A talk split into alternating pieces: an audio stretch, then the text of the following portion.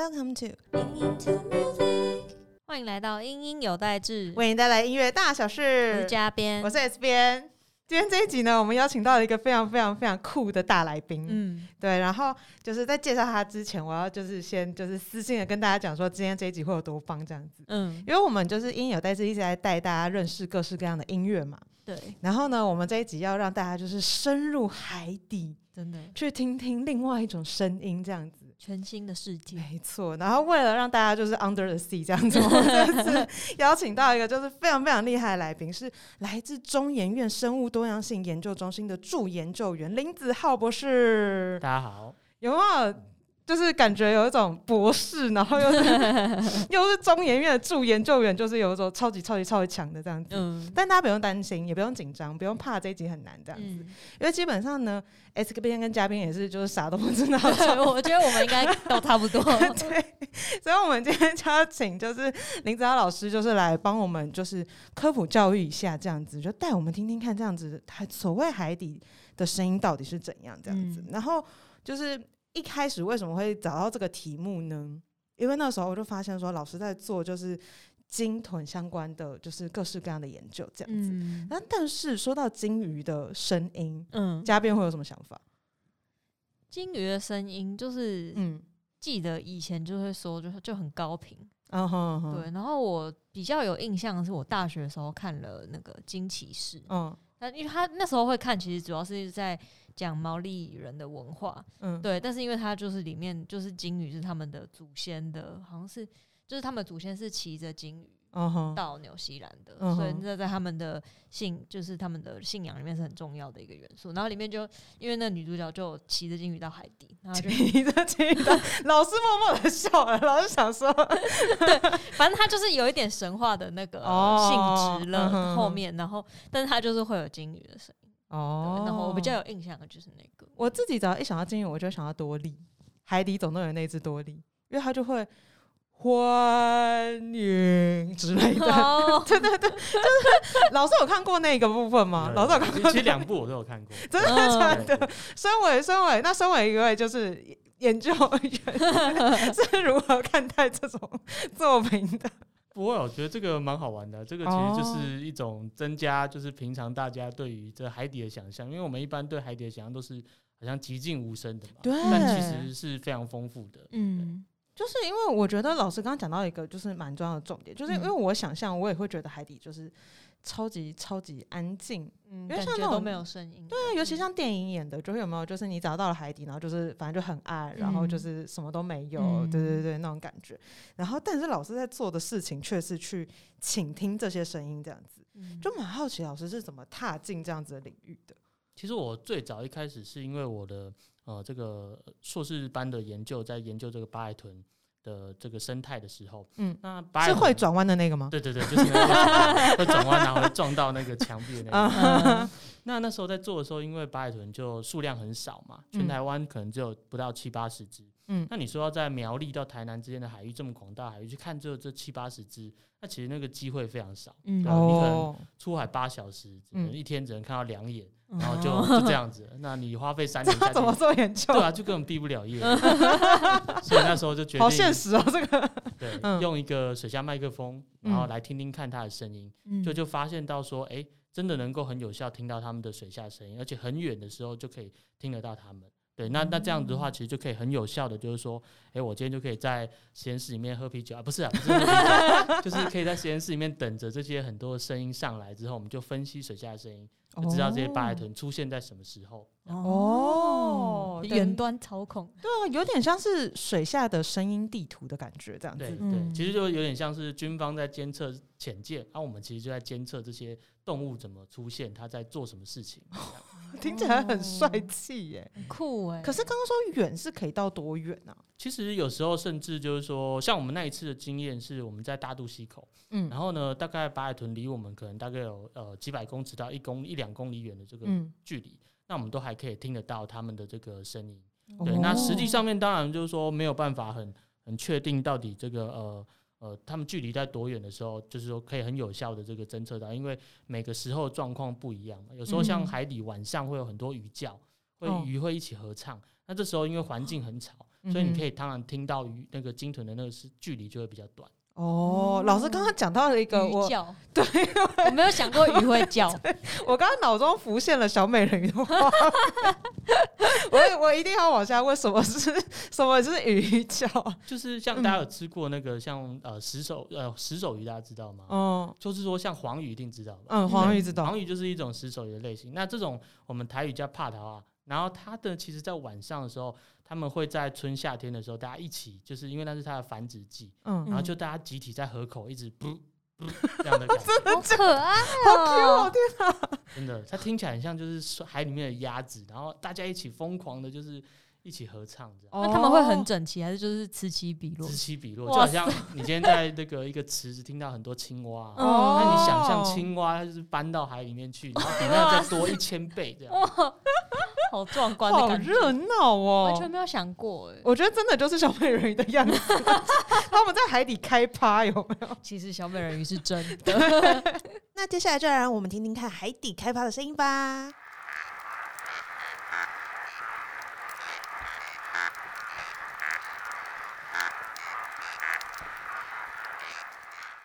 这样子的话，就是如果像那么吵的时候，是不是就是要就是辨别声音，可能就会比较难一点？对，就会因为就很像我们今天走进夜市嘛，你可能就很难听见，就是说每一个人的声音。那但是在这个河口的这个状况，我们就会知道说，它其实数量就是很多的。那如果你今天在另外一个地方只有听到几只鱼这样叫，那你就知道两者的这个鱼的数量有很大落差嘛。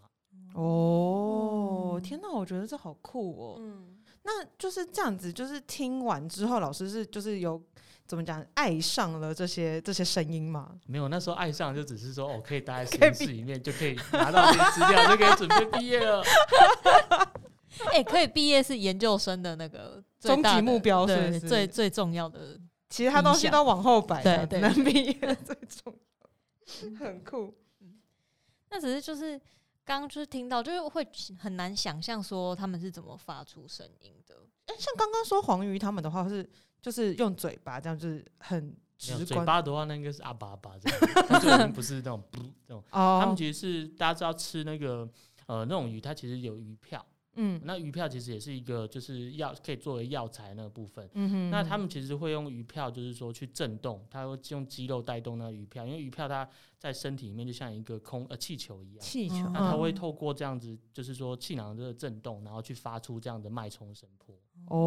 老师刚刚就一连讲了，好像很厉害的东西这样。脉冲声波，我觉得听起来就很厉害。但鱼票是大家都吃过的东西，就一下子就觉得很能够想象这样子。对。不过那像鲸豚类的话，他们应该跟鱼又不太一样。对，鲸豚的发声的那个构造就跟鱼不一样，因为鱼没有像声带嘛。那可是鲸豚的话，它有一个类似声带构造。那我们一般中文是叫它喉唇。那它是在它的那个呼吸管的那里面有2个这个喉唇的那个器官，那它会透过就是透过空气的带动，然后呢就震动发声，所以他们的这个所有的声音都是透过这个喉唇的这个器官来去发出来的。那个发声的就是原理跟我们人在讲话是会有点类似吗？对，就有一点类似，都是透过空气，然后呢去带动那个肌肉组织。然后去产生声音，所以就跟我们的声带其实是有点像的。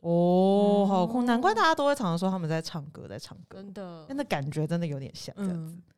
不过刚刚有说，就是鱼，他们鱼叫是为了可能繁殖什么之类。那这些鲸豚，他们为什么要那么搞威？这样在那边一直唱歌，那么搞威？你想，他们如果不搞威，可能他们在海里面这种就是很就是。光线无法触及的这个环境，他们就会常常转弯，要转弯也不行，转弯就撞到墙。下面今天一定要透过像声呐去找说，他今天可以往哪里移动，或者说前方有没有障碍物，甚至去找他要捕食的这个猎物，这样。所以他们透过就是说会透过这种回声定位的方式去知道说，他要找的东西在哪里。那一般也会透过所谓的口哨声，然后来去跟他的同类或者说同伴。去做沟通，或者说群体的接触，哦，那我要问一个，就是对对对，就是电影看太多的后遗症啊，就是那个之前《海底总动员》里面有一只那个应该是小白鲸吧，它就呜，然后就有种在通灵一样的感觉，然后它就可以看到就是那个什么尼莫他们跑到哪里去了。这些事情，请问在真实的大自然是有可能发生的吗？应该就比较像是我刚刚所说的回声定位这样，它就是透过发出声音嘛，然后它会听到那个回声，那它可以透过知道就是说它发出声音到听到回声之间的时间差。还有方位就知道说可能他要侦测的物体是在哪一个方位。哦，那他可以感受到那个物体的大跟小吗？可能应该是可以的，但是现在这个在科学上面还没有办法完全很理解知道说他到底怎么具体来说是多么的操作他的声音来去知道，但是好像其实是可以知道他的形状，甚至是材质也可以知道。哦，蛮酷的。但因为我觉得他在海底总动员里面感觉比较像通灵，就是没办法，他具象化他的 行动。对，我就想说也太强，他那个 GPS 追踪超强的，所以就我们现在知道，就是他有一点夸大成分，但是功能有点类似啦。然后就觉得他们好忙，我觉得他们发出声音其实功能很多元就是很就是不只有刚刚讲的，就比如说他要找人，然后呼唤同伴，各式各样的都会是用发声的方式去找到这样子的感觉。如果他们发出的声音，别的生物是听不到的。其实应该还是大家或多或少会听，例如说像就有研究发现说，其实这些会叫的鱼，它可能会听得到它就是会捕食它的海豚的声音啊。那它所以就是说海豚过来的时候，它就暂时说，我就先不要叫，免得就被抓起来嘛。哦，对，我刚刚因为我刚刚就在好奇，就是如果它的猎物听得到的话，不就会赶快跑吗？哦，就来了，快跑的那种感觉。哦，蛮酷的耶，所以他们没有说到很明确的，比如说我就是要什么，像是我们在广播之类，我们要调频，然后调到某个，我们就可以听到彼此声音。其实也还是有类似的，就是例如说不同的鱼或不同的鲸豚，他们会有他们喜欢的频段。那例如说蓝鲸，它可能就是平常都发出就是说大概10Hz到40Hz非常低的声音。那长须鲸它自己可能就是比较喜欢单独20Hz的声音，所以有一些地方我们其实是可以透过他们每一个种类专属的频段去辨识说这个是什么种类，那这又是什么种类。老师真的不愧是老师，他脑袋就是自带那些频段。那我现在要来问一个，就是我已经藏在心里很久的问题，就是呢，传说中有一个就是鲸鱼，然后他听说呢，他都会发出很奇怪的频段的声音，就是他的那个声音是发出52Hz的这样子。然后因为他就非常孤单，然后他都找不到他的同伴，然后传说他就在大洋里面就是独自漂流，所以52Hz的鲸鱼就是世界上最孤独的鲸鱼，大概是这样。关于这个都市传说，老师就请问真的有这样一只鲸鱼存在吗？确实啊，从就是说美国他们原本在侦测潜舰的那种水底声呐阵列当中，他们最早就是发现一只这样子的独特的这个鲸豚。因为他们其实当时侦测到这个声音的时候，它有一个很有趣的故事，就是他们每年在固定的时间点都会听到这样52Hz的声音，然后而且会从由北，就是说在那个美西这一侧，它会从北边往南边游，所以看起来这个如果每年都来，看起来这真的是一个动物嘛，不会是什么苏联的潜舰，就是说每年干嘛都来这边这样子，又不是油料太多，对不对？所以他们就发现到这个动物，它一直叫52Hz，可是他们比对了其他科学文献之后，就发现，像我刚刚讲，长须鲸叫20Hz，蓝鲸叫这个10到40Hz，就都没有人跟它叫一样的，所以才会一开始就有人说。那我们一直每年都只听到这一只，它会不会就是一个好像其他的同伴都不在了，然后就只剩下它自己，没有人听得到它的52Hz的声音，很可怜。对，但这其实不是真的是这样子的，不完全是啦。怎么说？现在呢，就是说有一些证据发现到，其实有可能同时间其实还是有侦测到，就是52Hz类似的声音，所以有可能代表其实这个不是只有一只。而是其实是还是有至少复数的动物，多只的动物就是存在这个我们的世界里面。那另外也有人是说，这种52Hz的鲸豚，它有可能是蓝鲸、长须鲸这些不同种类之间的混种。那这种混种，其实在鲸豚里面的世界，并不是那种很奇怪的事情。所以就有可能像今天它这边混种，所以它叫的声音的特征就跟原本的种类就都不太一样。混血儿的概念蛮酷的，瞬间就酷起来了，瞬间就没有边缘人的感觉，它整个就是很特别，好不好？很 chill 这样子。下次如果有人跟你讲说你知道世界上最孤独的鲸鱼是那个52赫兹的鲸鱼吗，你就跟他讲说没有，他超帅的好吗他却有爆他却有爆，很酷耶。因为 我自己就是这个真的是我就是心里就是埋藏一种问题，这样因为我真的还蛮喜欢就是鲸豚的，就像之前那个去花莲玩的时候，然后就是会去那个友善赏鲸，因为就是其实我们在赏鲸的时候很容易会造成就是一些就我们比如说船啊等等之类的噪音，很容易会这边要呼吁大家就是一定要认清那个友善赏鲸标章，就是你要去选择就是他们真的是友善鲸豚的，就还不会就是太干扰他们这样子。但我就是一个我只要看到就是比如说像海豚在我脚边，然后我就会整个疯掉的女人这样子。我已经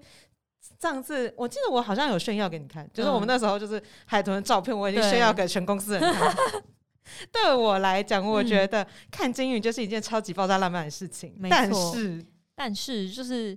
我们就是对，像刚刚 S 边觉得很浪漫，但是我们这时候就要反过来问老师，就是哇，每天这样子就是在那边听鲸鱼唱歌，然后好像可以每天看到鲸鱼，是不是？每天都在海边这样子，是不是老师也那么快乐？是蛮快乐的，还是要讲一下，还是要坚持一下自己做研究的这个愉悦，对不对？要不然的话有点勉强，有点勉强。其实就是如果啦，今天真的是有一个机器，它可以长时间在海里，然后把它的海里的讯息、声音的部分一直带回来，那其实对我们来讲，这个部分某种程度上是蛮快的，因为我们就可以省去掉很多野外的工作。要不然，其实我们过去在研究白海豚的时候，真的在海上就是每一天花7-8个小时，然后风吹啊，然后那个日晒，然后有时候浪很大，你就在旁边，就是你知道，就是跟这个兔啊或者什么的，对吧、啊？然后有时候可能去一趟7-8个小时，你真的就只看到两眼，就是海豚这样咻咻出现两下。那有时候已经什么都没看到，就看到一只大乌龟就共蛰这样。所以其实真的在海上做研究的日子，真的是你要很有那个热情，你才有办法一直不断的，就是说花费你的时间跟体力，然后去做这些研究。所以也不是天天都可以看到他们的这样子。对啊，因为像很多像东部有很多的鲸豚，它其实是季节性的，或者说它可能其实白天在休息，然后呢晚上才是它最主要的觅食的时间。对，所以其实有时候我们赏鲸可能其实是反而去打扰它的这个休息时间。对就他们有说就是其实就是时间，然后跟就是比如说季节其实也会有关系这样子。对，那就是刚刚听起来，我觉得海上生活就没有我想象中的如此浪漫这样子。我本来想象就是每天有没有天气好，然后出海，然后就是蓝蓝的天，蓝蓝的海，然后我做研究这样子。我们现在已经知道不是这样子了，就是被海风打啊，然后晕船啊，下大雨啊。老师那个时候有晕船吗？这只是很正常，一开始就是一定晕船是大家必经的路啊。也多亏了晕船，所以当时身材还不错，因为就一直吐。哦天哪！bonus 额外 bonus 吐到手，太惨了。而且是不是这样也不太能够吃东西啊？其实后来习惯就好了，后来你就知道说啊，出海的时候啊，不要吃甜的啊。不要去带什么奶茶，或者说喝牛奶啊，就这种吐出来的时候，你也会感受到它非常可怕的气味，这样子。所以后来就发现这些小 pebble。那个时候晕船这样子，就是撑过这个，经过这个期，大概是需要多久时间？就每年大概一开始的几趟都要，就是说因为你每年都会回复，例如说冬天天气不好的时候不能出海，你就回复到陆地上的生活。然后夏天的时候呢，每年一开始的时候就要又要来习惯一下，对，所以大概3到5趟之后，你就发现，你比较进入状况。蛮酷的。那在海上有没有发生什么就是印象深刻的事情？海上有时候就是我们在那边做调查，因为我们的航线比较奇怪，有时候要从近岸跑到外面，再跑到近岸，再跑到外面，然后海巡就会觉得我们的行迹很诡异。然后就会从港口冲出来说：“我们要那个拦截，我们要那个检查你们有没有带毒品。”对，然后我们就跟他说：“没有，我们只是来听海豚叫。”听起来更奇怪，好像已经可嗨了之后的回答。那他们这样子拦截几次之后，他们会认得出你们吗？但是他们还是很喜欢来拦截我们，因为可能其实其他他们要去拦其他渔船的时候，渔船的船长都会给他很不好的脸色啊。哦，对我们的话就比较可能好，你们比较好声好气这样子。对对对，我觉得来了，好久不见了。总是大家都要一点 KPI 嘛。啊，也是啦，也是啦。那有遇过，比如说在海上的时候，海象很不好之类的时候吗？有啊，有时候像我们有一年在外伞顶洲，现在大家那个嘉义外面那个外伞顶洲，然后刚好在它最外面那个叫灯塔那地方，那地方其实刚好涌浪非常的大，然后那一次经过那个地方，我就感觉哇，我真的在做一个真的是真实的海盗船，然后我们大家就抓着这个部分，然后要渡过那一个最波涛汹涌的地方。天哪，还好，就后来一切都没事了。哇，这很像那个历史课本里面的水手们。对，真实坐在我们面前的感觉。可是这样子一次出去通常会有多少人啊？我们因为其实要看搭乘的船只，像我们如果搭乘那种真的是渔船的话，它还要经过特殊的受训，所以每次上去可能只能3到5个人这样。但是如果我们搭乘像赏金船，它原本就是一个娱乐用的那种渔船，然后本来就可以载很多人，那甚至这就有时候就可以到10几20个人可以一起上去做训练。哦，这样子感觉也是蛮酷的，而且真的，我觉得这样子出海几趟之后就会有革命情感，真的。尤其是你如果经历了那种就是非常刺激的场合，真的共患难的，真的兄弟姐妹们。可是刚刚讲到说，就是我们在听鲸豚的声音的时候，刚刚有讲到说，我们就是通常是用就是水下麦克风，那个麦克风跟我们比如说现在就是正在讲话这支麦克风有什么不一样？最大的差别就是我们现在讲话这支麦克风放到水里才会坏掉。谢谢老师。所以千万不要轻易尝试。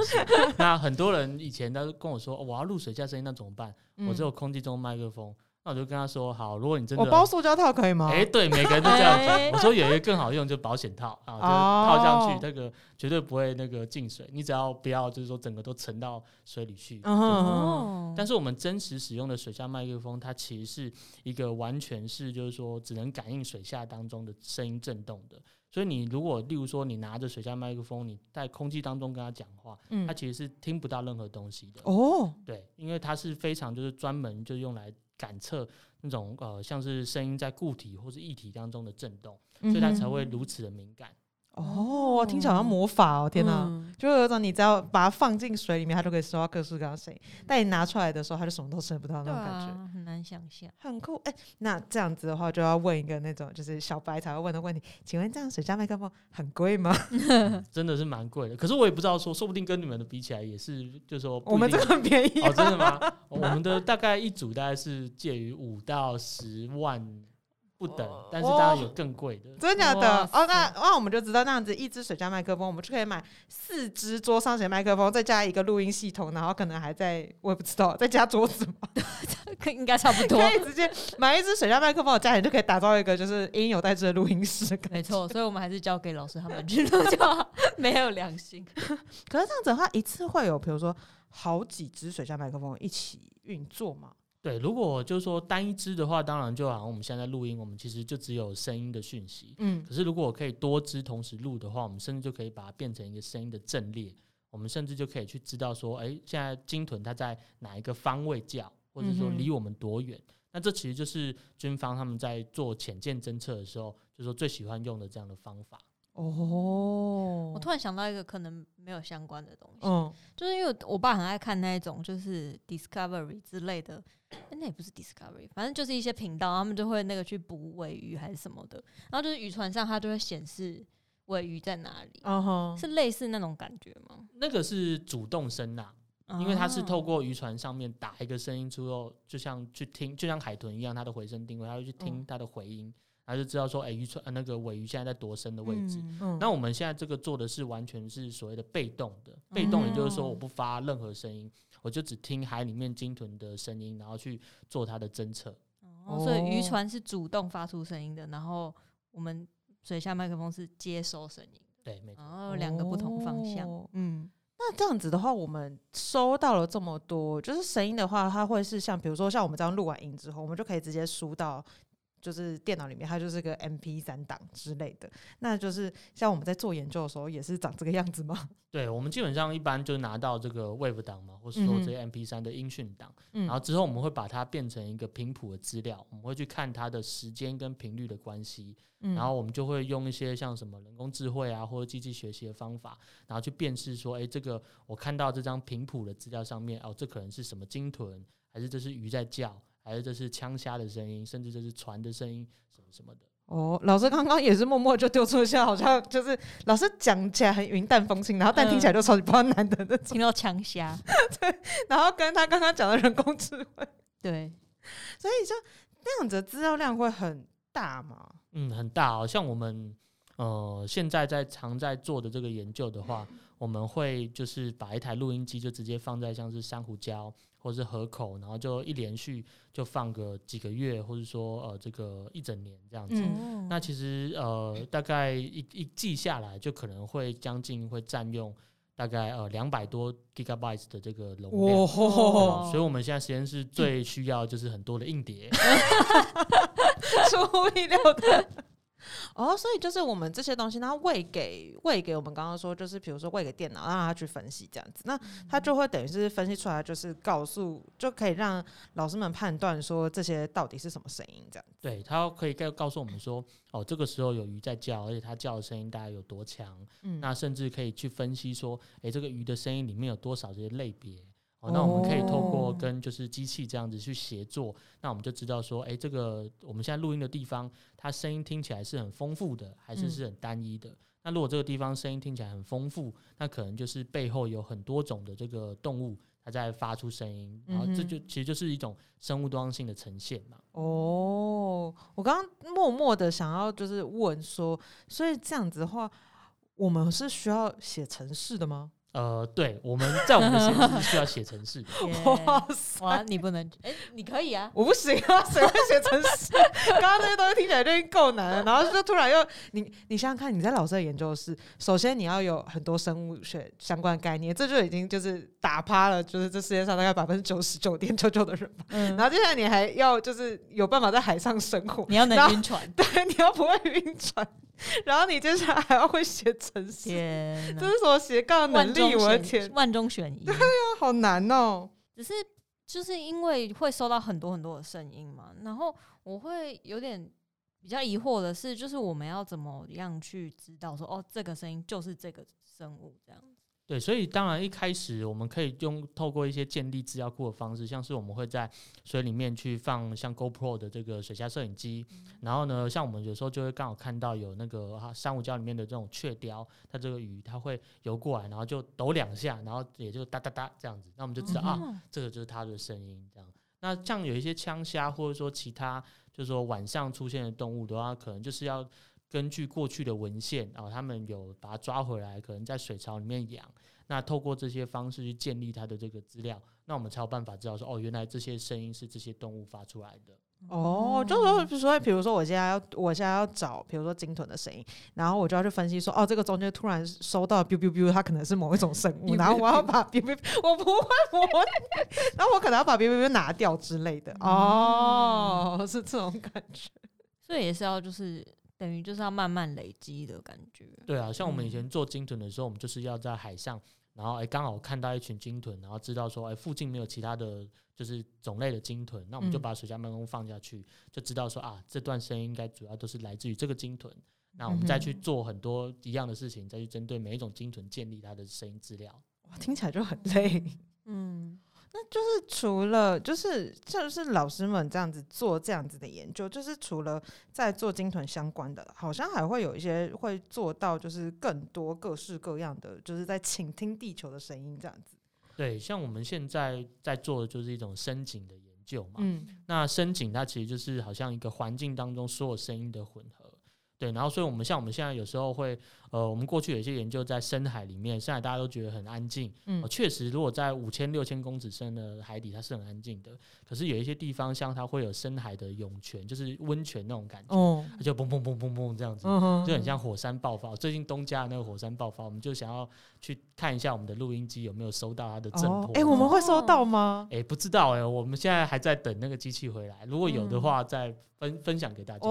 太酷了吧！对，所以就是其实每个地方像那个海底的火山啊，或中有它就有特殊的声音。那像珊瑚礁，它就有很多枪虾或是鱼类发出来的声音。我因为老师一直讲到枪虾，我一定要问枪虾发出来的声音是什么声音？就啪这样子。所以你在这样浮潜的时候，你可能就听到哔哔啪啪，很像下雨，或者说爆米花，或是油锅那种哔哔啪啪那种声音。那其实那都不是气，就是说不是波浪的气泡产生，那其实是水里面有很多这种甲壳类动物，这种枪虾这种动物，它用它的螯发出来的那个声音。好酷哦，好可爱！对，我刚才也想说，天啊，这声音也太可爱了吧！就是他们就在默默在下面那边夹的感觉。对，但他们其实用那个声音是要去打它的猎物啦。人家很认真啦，我们这样子说人家可爱，人家在为了生存，我们在给人家这样子弄的。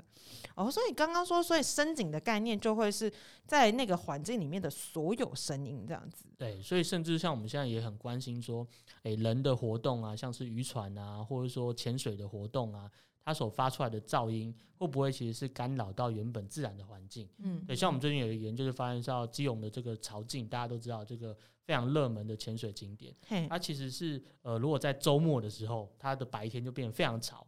就跟就是什么流行圣地一样，因为就有非常多的这个潜水的活动在那边。对，就我每次周末的时候，真的像下饺子一样，你去潮境公园，然后你就看一排人要准备要下去潜水，咚一咚的跳进去。对，那我就会蛮好奇说，就是因为刚刚有提到说，就会看人类发出来的噪音，就是会不会有什么负面的影响嘛？那这个也可以运用到保育相关的议题上面。对啊，就像如果就是说，我们今天在一个地方，一个珊瑚礁，明明听到很丰富的这个动物声音，但是同时呢，也有很多这个可能会发出噪音的人类活动，那就这可能显示什么？这是一个潜在的一个冲击嘛？因为人类活动多的地方跟生物活动多的地方，势必一定会有一些潜在的干扰。所以这其实就可以让我们知道说啊，这是一个潜在可能就是说，我们需要去注意的地方。但是如果我们到另外一个地方发现说，这边生物是很丰富哦，可是呢人的噪音很少，这可能其实就是一个如果我们今天要保护一个海洋保护区的时候，可以优先划设的地方，因为比较不容易会去影响到一些好像地方的人的权益这样子。那除了比如说保育的这个原因之外，我其实会就是蛮不能够想象说，为什么我们需要听这么多地球的声音啊？这其实也是一个蛮好的问题，有时候我也常在问我自己。但其实这个听起来有点哲学这样子。听这件事情其实就是说，你想我们大家都在取用这个海洋的资源，所以如果假设像我们今天的渔业一直不断的就是说捕鱼，那会不会其实最终导致的就是说海里面鱼的声音其实是变少的？那其实我们听这个海里面的声音，它某种程度上就是告诉我们，就是说，你现在影响我们的这个状况，是不是已经超过我们无法负荷的情况了？因为看不到，所以就透过用声音的方式去观察的感觉。好酷哦！就会是有一种，它是一个。就是听，然后就是听，不是到我们听到这个声音就结束，就是比较像是我们听完之后，然后我们要怎么去分析，然后我们可能要采取一些行动，这样子的感觉，这样子。那我们平常都是怎么去记录这些声景的？像我们就会就是说去架设一个这个长期的录音监测站，那看起来就像那个录音机看起来就像一颗鱼雷一样，就有兴趣大家可以到我们的实验室的粉丝页就可以看的，就是它看起来尤其就是说在放了2-3个月之后，它就是好像一个很旧的那个炸弹啊，然后长满了各种的生物在上面。但是我们还是有记得有写，就是说啊，这是中央研究院的这个实验仪器，请大家不要动。但会有人去动吗？我们一开始在潮境录的时候就发现放了2天之后就被拔起来了。被谁拔起来？可能是有热心民众觉得说这是垃圾吧，然后那时候就把它拔起来，然后发现好像这个是录音机，然后就把它放回去，但是它又塞不回去。还好我们有热心的志工跟我们讲说，我们录音机被拔起来了，就赶快去把它救回来。哦，那我们现在到底埋了多少这种录音机在台湾？也没有啦，就是大概五六组，我们现在目前的目标是在基隆的潮境，嗯，然后龟山岛，嗯，然后绿岛，还有小琉球。哦，感觉听起来都是潜水圣地耶，没错，就是因为我们希望知道说这些我们的观光的活动到底跟这当地的这些珊瑚礁的生物多样性它的之间的关系是什么。哦，那这样子就是一次听他们的声音或者是我们收集这些资料的区间会多长啊？像我们实验室在进行的话，我们就是每一季去做一次，但是其实我们的录音机都一直在当地，也就是说那个录音机是24小时365天几乎一直在运作的。嗯，它可以活这么久？对，可以。但是我们也有发现有一次像我们在绿岛录音机，它那个放了，就是因为我在疫情的时候，在疫情前我们放上去，就疫情过后就一直没办法过去更换，然后疫情完之后我们去换，可能大概快半年了，就它的麦克风的头就可能是被鱼咬掉了吧，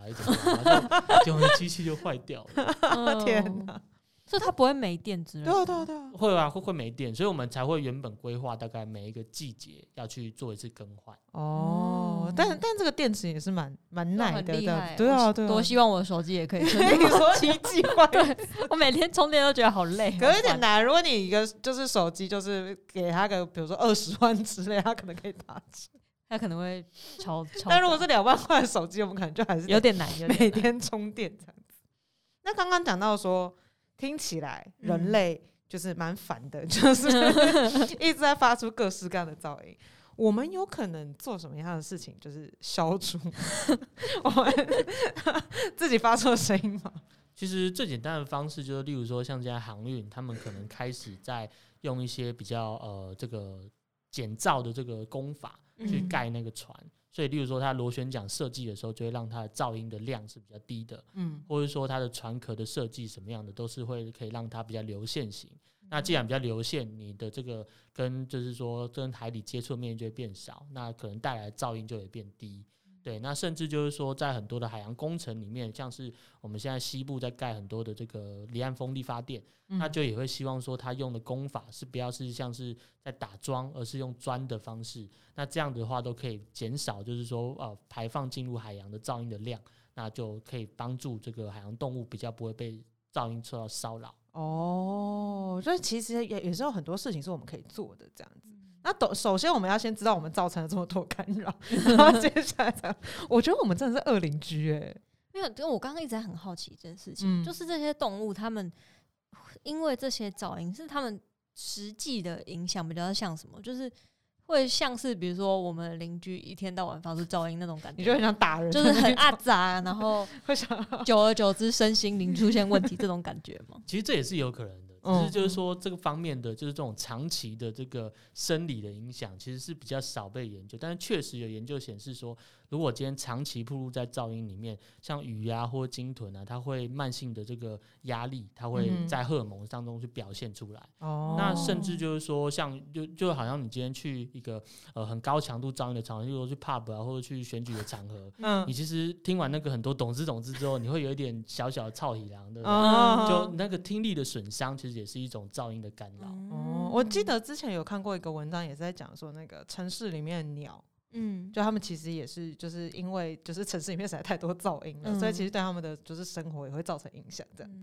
我是有看过，不是看过，之前也是忘记上什么课，然后就是在讲风力发电对于那附近的鸟啊什么，就是不止很容易可能会看到他们以外，就是那个声音其实对他们也是都会蛮不太好的影响。尤其是他们如果本来就很需要就是用这些，就他们本来就是在水底下，然后就是都用声音沟通，然后等于说我们一直在释放各式各样的杂讯，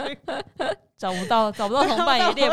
不到猎物。那老师平常听了这么多自然的声音，就是会怎么讲？就是休闲的时候会就是还会想要听一些那种比如说舒缓的声音吗？这种声音是不是对你来讲就不太舒缓？也不会啦，就是如果有人是已经精心编好那个，因为我们在海底录的声音有时候其实是真的很原汁原味啊，所以其实它的重复性啊，或者说它的这个感觉就是有点单调。对，因为例如说你听到枪虾，它其实就是一直叭叭叭叭这样子，然后就听3秒钟是觉得蛮开心的，但是听10分钟你可能会觉得好烦，可以停了吗？可以不要再来了吗？这样，所以其实当然听这种的自然音乐或者说这种混合音乐，对我们来讲还是其实是很开心，只是就会需要跟艺术啊，或者说跟一些创作更精密的这个结合。哦，老师之前有听过自己的作品被就是比如说改编啊或什么之类的？对，我们有一些跟一些声音艺术家合作啊，然后他们就可能例如说把这个申请的那个录音把它放到一些作曲的演奏当中，那或者说我们过去在日本的时候也有去现场去采集像是横滨它这个河川里面的声音，那我们就可以听到地下铁或什么，那就让当地的市民去想象说过去横滨它其实是一个河口，它其实是被土埋起来的这个一个城市，就被填土那个埋起来的城市，那这样的话其实就可以去想象说过去的这个地景跟现在的状况其实是不一样的。哇，天哪，哇塞，这个层次好高哦，真的。你说听那样子的声音，然后可以就是其实可以往前去回，就是回去想象说过去的样子，这样子。对啊，因为你想象说，如果这个地方它过去其实是海里，那你现在在听的这个水下声音，就部分上面来讲是呈现了过去的面貌嘛，因为它就跟现在的这个地景其实是完全不同的。哇，好像考古。对啊，就声音考古的感觉，就是一种透过，其实我也是透过那次合作才发现说，原来用艺术创作其实可以让人家可以了解到这边不一样的历史文化。哦，好棒。那老师如果就是撇开研究本身，然后研究经费跟研究计划的话，老师会想要在台湾哪里就是在做就是比如说申请的收集啊，或者是相关研究这样吗？其实我现在很喜欢在龟山岛那边，因为龟山岛它是一个非常有趣的地方，就是那个龟首这里啊，它其实是有涌泉嘛，所以我们在那边就发现说，哇，这里的很多气泡的声音听起来很像一个不知道是地狱还是什么样的一个很特殊的地方。可是如果你有机会到那个龟的尾巴那边，那边其实都是珊瑚礁，就是珊瑚的地方，那其实听起来就哇，一个很快乐的感觉，这样子，所以它就好像从龟首到龟尾就是一个天堂跟地狱的差别。接下来让我们来一段地狱的声音。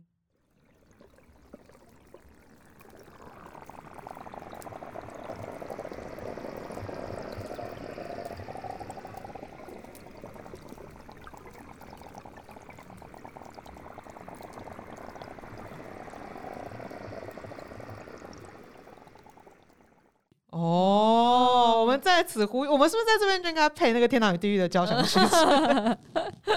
很酷耶，如果之后有这种就是类似的音乐创作的话，感觉也会让人觉得很新鲜很特别这样，真的。那如果今天听众朋友就是听了这么多，然后他们真的想要听听看台湾的声音的话，我们是有什么办法就是找到相关资源的吗？有啊，在我们现在实验室的网站上面，我们就刚好有建立了一个这个声音的博物馆，那所以我们就有收集，就是说台湾各地的这个珊瑚礁啊、河口啊，甚至是藻礁啊，或者说这个龟山岛的涌泉，其实大家今天谈到这些各个地方，大家都可以在线上。我可以听到枪虾的声音，对啊，我也想问，对，枪虾情有独钟。甚至我们还有一个 Gather Town， 你就可以在里面就是探索那个不一样的。太酷了吧！老师实验室，我要打什么样的 keyword 才可以找到？这个我们可以再分享给这个粉丝上面分享给大家。没问题，太快乐了吧？那